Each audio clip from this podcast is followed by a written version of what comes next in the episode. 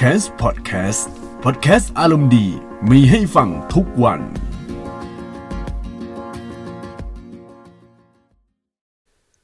สวัสดีท่านผู้ฟังทุกท่านนะครับ ที่กำลังรับฟังพอดแคสต์ของแคมส์นะครับปีใหม่นี้ครับเพื่อนๆไปเที่ยวไหนบ้างนะครับ มาแชร์กันหน่อยนะ เพราะว่าตัวผมก็ไม่ได้ไปเที่ยวคือไปล่าสุดก็ไปที่กรุงเทพใจจริงอะผมอยากอยู่ที่กรุงเทพอยากจะเข้าดาวที่กรุงเทพแต่ว่าตอนเนี้ยผมต้องดูแลพวก คนในครอบครัวก่อนนะครับ ก็เลยต้องอยู่ที่ต่างจังหวัดนะฮะจริง ๆ ตัวผมเป็นคนกรุงเทพนะแต่ว่าพ่อแม่ย้ายไปต่างจังหวัด เพราะว่าอากาศดีกว่าอากาศดีกว่ากรุงเทพเยอะมาก แล้วมีอะไรให้ทำสุขภาพดีอะไรอย่างเงี้ยแต่ตัวผมก็ต้องคอยดูแล เพราะว่า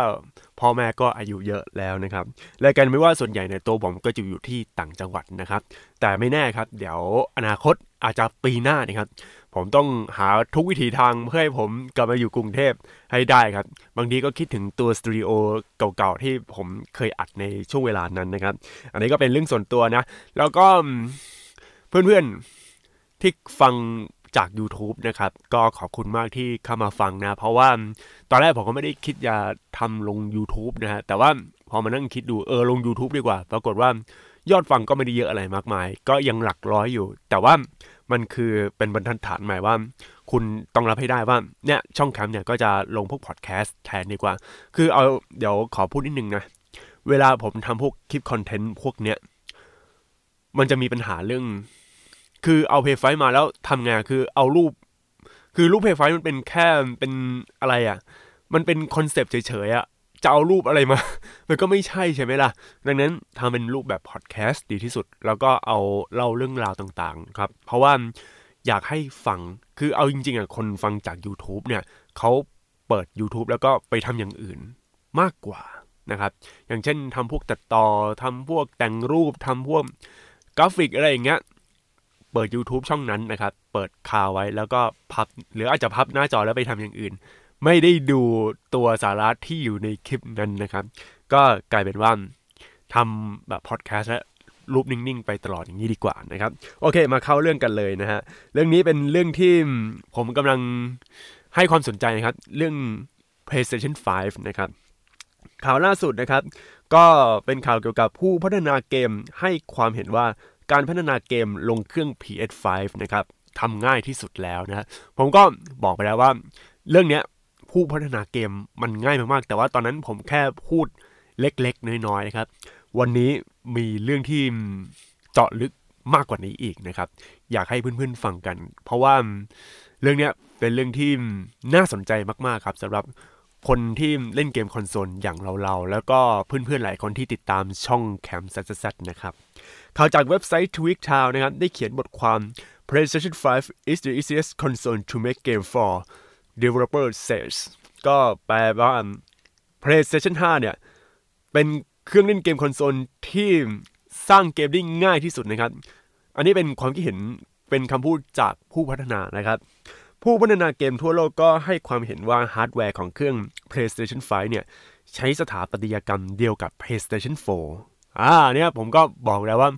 มันเหมือนเป็นการอัปเกรดเท่านั้นเอง คือเหมือนแบบ Intel Core i7 ในยุคแบบยุค7ปีที่แล้วใช่ไหมปัจจุบันอะอาจจะเป็น Intel Core i9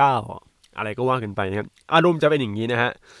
ซึ่ง Sony ครับ ก็พยายามผลักดันให้เครื่องเล่นเกม PlayStation 5 สามารถรันได้บนจอ 8K หรือจะ 8K อะไรก็ว่ากันไปนะครับ เรื่องนี้น่าสนใจผลักดันแต่ไม่รู้จะโมเมนต์หรือเปล่า ก็ไม่รู้นะฮะ PlayStation 4 Pro 4K แล้ว PlayStation 5 8K เลยเหรอ โอ้โห จะบียอนมากถึงขนาดนี้เลยครับ ซึ่งบทสัมภาษณ์ของคุณซูเฮโยชิดะนะครับ จาก Dengeki Online นะครับ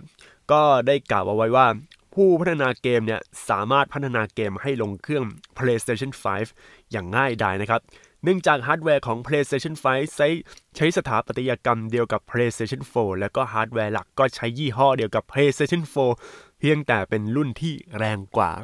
ยี่ห้ออะไรล่ะ AMD สาวกค่ายแดงครับค่ายแดงแบบเฮเลยทีเดียวนะ เพราะว่า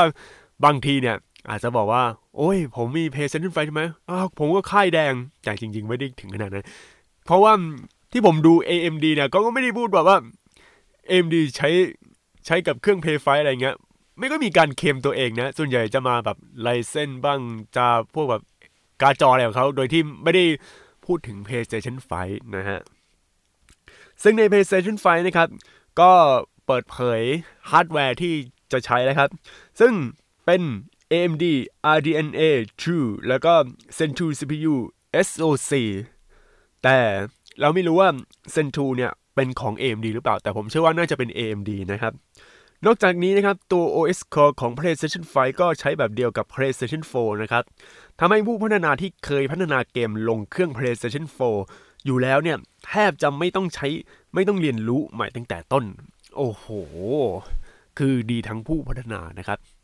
ก่อนหน้านั้นนะมันมีเรื่องที่ไม่ค่อยดีเท่าไหร่สำหรับการพัฒนาเกมอย่าง PlayStation 4 เรียนรู้ยากมากทำให้ตัวเครื่องเนี่ย เห็นบอกว่ามันแรงนักแรงหนา แต่พอเอาเข้าจริง ๆ มีปัญหาเรื่องพวก performance แล้วก็เรื่องของการปล่อยกราฟิกมันแย่ แล้วพอมันแย่ก็กลายเป็นว่าเครื่อง PlayStation 3 เนี่ยมันดูล้มเหลว สู้ Xbox 360 ซึ่งเป็นคู่แข่งในตอนนั้นไม่ได้นะครับ พอมา Play 4ครับ ผู้พัฒนาก็บอกว่า อุ้ยง่ายขึ้น เพราะว่าเขาเอาพวกแบบชิปเซ็ตต่างๆ เนี่ย เป็นสถาปัตยกรรม x86 นะครับ ด้วย 64 บิต ซึ่ง x86 เนี่ย มันเป็นสถาปัตยกรรมเดียวกับเครื่อง PC แล้วในยุคนั้นเนี่ย เป็นยุคที่เครื่องเกม PC กำลังโด่งดังมาก ๆ เลยนะฮะจำได้ไหมครับ ประมาณช่วงปี 2012-2013 ยุคที่ตอนนั้นคือโคตรจะรุ่งเรืองนะครับ รุ่งเรืองมาก ๆ แล้วพอรุ่งเรืองเนี่ย ก็โอเค เราก็ตามเขาบ้างตามกระแส แต่ถ้าจะเอาแบบจาก Cell Processor แล้วก็กลายเป็น กลายเป็นเนี้ยกลายเป็น X86 เนี่ยเรื่องยาวครับ เรื่องยาวแล้วมันเป็นเรื่องเก่ามากแล้วนะฮะ เป็นเรื่องเก่าที่บางทีไม่ต้องพูดถึงก็ได้นะ เราไปหาดูก็แล้วกันนะครับ แล้วก็มันไม่ได้เป็นสาระสำคัญที่จะมาเล่าในพอดแคสต์ตอนนี้ด้วยนะฮะ และทีนี้นะฮะ ตรงจุดนี้นะครับ OS Core ของ Play 5เนี่ย ก็ใช้แบบเดียวกับ Play 4ครับทำให้ผู้พัฒนาที่เคยพัฒนาเกมลงเครื่อง Play 4อยู่แล้ว ถ้าจะไม่ต้องเรียนรู้ใหม่ตั้งแต่ต้นเลย OS Core คืออะไร ก็คือตัวมันไม่ใช่ชื่อ Core OS อะไรนะ คือมันเป็นแกนของตัวแกนหลักของ OS นะครับ ที่ใช้ใน PlayStation 4 คือตัวระบบปฏิบัติการที่ใน Play 4เนี่ย มันน่าจะเขียนรูปแบบเดียวกัน ก็เหมือนกับเราลง Windows อะไรอย่างเงี้ย คนที่ผู้พัฒนาที่ลง Windows 7 ก็ยังสามารถลง Windows 10 อะไรพวกนี้ได้ เพียงแต่อัปเกรดอะไรนิดนิดหน่อย อันนี้ก็เหมือนกันก็คือตัว OS เนี่ยมันจัดการเหมือนกันนะครับ ระหว่าง OS ของ PlayStation 4 แล้วก็ OS ของ PlayStation 5 นะครับ เหมือนกันเลยนะฮะ ซึ่งตรงจุดนี้ครับทำให้ผู้พัฒนาเกมเนี่ย สามารถลงเกมใหม่ของตัวเองในช่วงเปลี่ยนผ่านเครื่องเล่นเกมคอนโซลจาก Play 4 ไป Play 5 ได้อย่างง่ายดายนะครับ ซึ่งสิ่งที่ PlayStation 5 เพิ่มเข้ามาก็เป็นเรื่องของการแสดงผลแบบ Ray Tracing แล้วก็ภาพแบบ 8K ก็คือ 8K นะครับ ในขณะที่เกมที่ลงเครื่อง PlayStation 5 เนี่ย ก็ลงกับ PlayStation 4 ด้วยเช่นกันนะครับ และแน่นอนว่า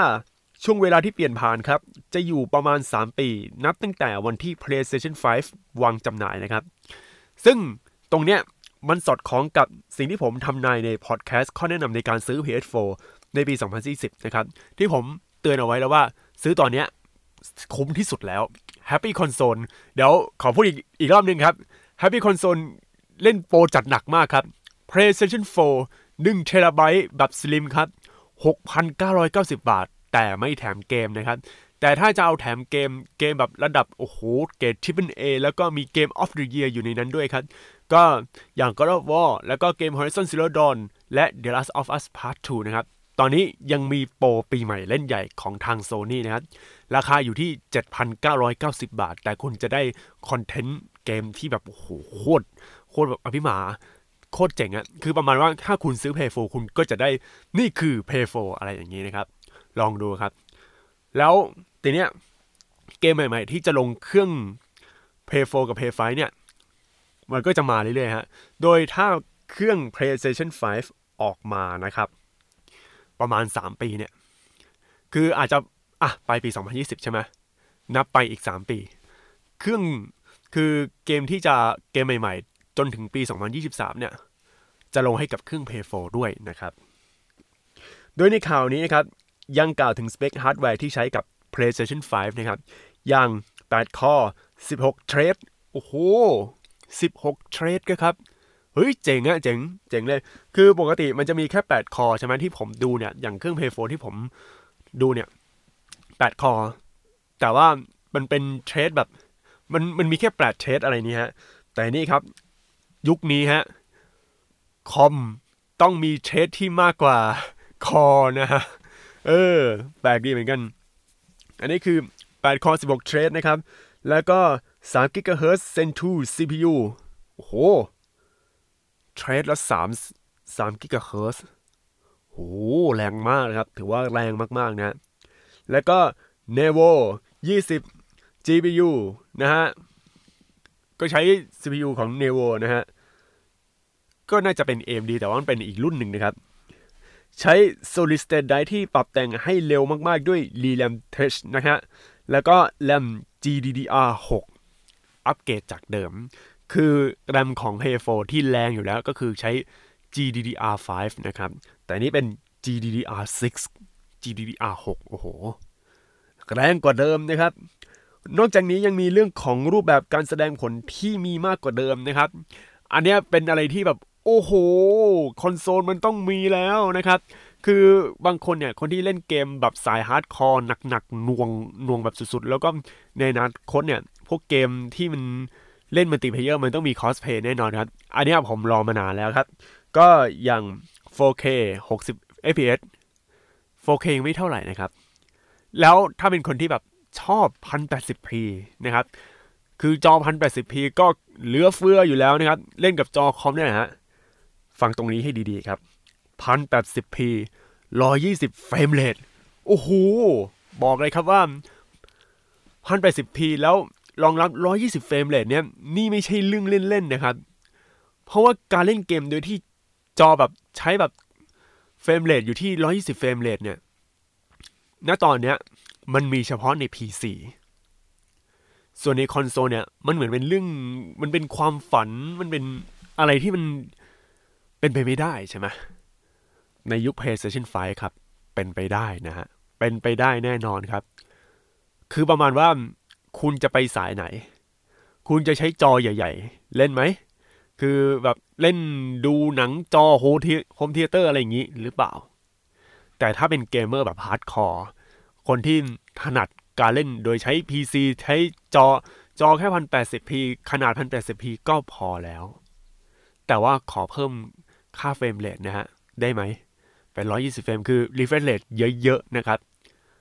PlayStation 5 สนองความต้องการเรียบร้อยแล้วครับผมไปดูพวกโน้ตบุ๊กล่าสุดนะครับโน้ตบุ๊ก gaming เนี่ย หน้าจอ 120p แล้วอะแล้วก็มือถือ 120p เฮ้ย 120 frame rate อะโห120 fps เนี่ย ถือว่าเจ๋งนะครับ ถือว่าเจ๋งมาก ๆ เลยฮะคิดวิดไว้เลยทีเดียวครับ แล้วก็ 1080p 60 frame rate อันนี้ก็ ไม่น่าจะมีปัญหาเท่าไหร่นะครับ ก็เป็นเรื่องปกติอยู่แล้วนะ เพราะว่าอย่าง Call of Duty ขนาดเครื่อง Play 4ก็ 1080p แล้วก็ 60 frame rate นะฮะ แต่ทีนี้ฮะ ถ้าอยากจะ 4K ตอนนี้มีเรื่องที่เหลือเชื่ออีกครับ มันจะเป็นภาพแบบ upscale 4K ก็น่าจะเป็นภาพจาก 1080p แล้วก็มีการ upscale ให้รัน frame rate อยู่ที่ 120 frame rate 4K 120 frame rate มันจะกลายเป็นเรื่องที่แบบโคตรจะ beyond เลยนะครับ ซึ่งการทุกการแสดงผลรองรับ Ray Tracing ด้วยนะครับ เอาคือกลายเป็นว่า Ray Tracing เนี่ย มันจะกลายเป็นบรรทัดฐานใหม่กับกราฟิกในเกมอนาคตนะครับ ทีนี้นะฮะ ซึ่งนี่ก็ไม่ใช่ครั้งแรกครับ ที่ทีมผู้พัฒนาเนี่ย ดีอกดีใจมากนะครับ มากเหมือนกับแฟนเกมเป็นเกมเมอร์ที่แบบโอ้โหอยากจะเล่นเครื่อง PlayStation 5นะฮะ จิมไลอันนะฮะได้ข่าวถึงฟีดแบ็ในการ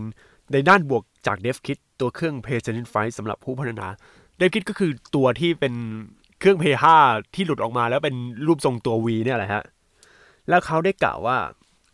สิ่งที่ทำให้ผมรู้สึกดี คือการฟังเสียงจากผู้พัฒนา และผู้จัดจำหน่ายเกม เกี่ยวกับการพัฒนาเกมด้วยโค้ด Running บน PS5 ที่ให้ประสบการณ์ที่ดี ล้ำหน้า และอาจจะใช้กับแพลตฟอร์มของ PlayStation อื่น ๆ ด้วย เขาบอกมาอย่างนี้นะฮะ การทำให้เครื่อง PlayStation 5 ง่ายต่อการพัฒนาเกมเนี่ย มันทำให้ปัญหาการพัฒนาเกมในเจนต่อไปที่เป็นปัญหาตั้งแต่ไหนแต่ไรเนี่ย แก้ไขเรียบร้อยแล้วครับ ซึ่งนั่นหมายความว่าการเล่นเกม PS4 บนเครื่อง PS5 ก็ไม่ใช่เรื่องยากและจะกลายเป็นปกติ บางคนอาจจะสงสัยอาจจะงงว่า คือมันยังไงมันอีอย่างวะ จริงใช่ไหมล่ะ คือจะบอกว่า พวก backward compatibility เนี่ย มันต้องมีการแปลงโค้ด มันต้องมีการแบบอัปเดตเพื่อให้เล่นเพื่อให้มันเหมาะสมอยู่นะครับแล้วมันคือเอาเกมจากเครื่อง Play 4แล้วก็มาเล่น Play 5 มันต้องมีการแก้ไขอะไรนิดๆหน่อยๆนะฮะ แต่อย่างไรก็ตามนะครับ ในข่าวก็ยังไม่มีการพูดถึงว่าเกมในอนาคตเนี่ย จะพัฒนาแบบ 1 เกม 2 แพลตฟอร์ม อย่างเช่นเกม A เกมนี้เป็นเกมที่ลงกับเครื่อง Play 4ใช่ไหมแต่เกม A เนี่ยเขาทำเผื่อไว้แล้วว่า เกมนี้จะลงกับเครื่อง Play 5ด้วย เขาไม่ได้ทำตรงนี้นะฮะ ประมาณแบบเกม A ใส่แผ่นเล่นได้ทั้ง Play 4และ Play 5เพียงแต่ถ้าเล่นใน Play 5เนี่ย จะได้กราฟิก ray tracing และปลดล็อก frame rate ตรงนี้ยังไม่มี แต่ผมเชื่อว่า โอกาสมาอาจจะยากนิดนึง แต่ถ้ามีคือดีมากๆเลย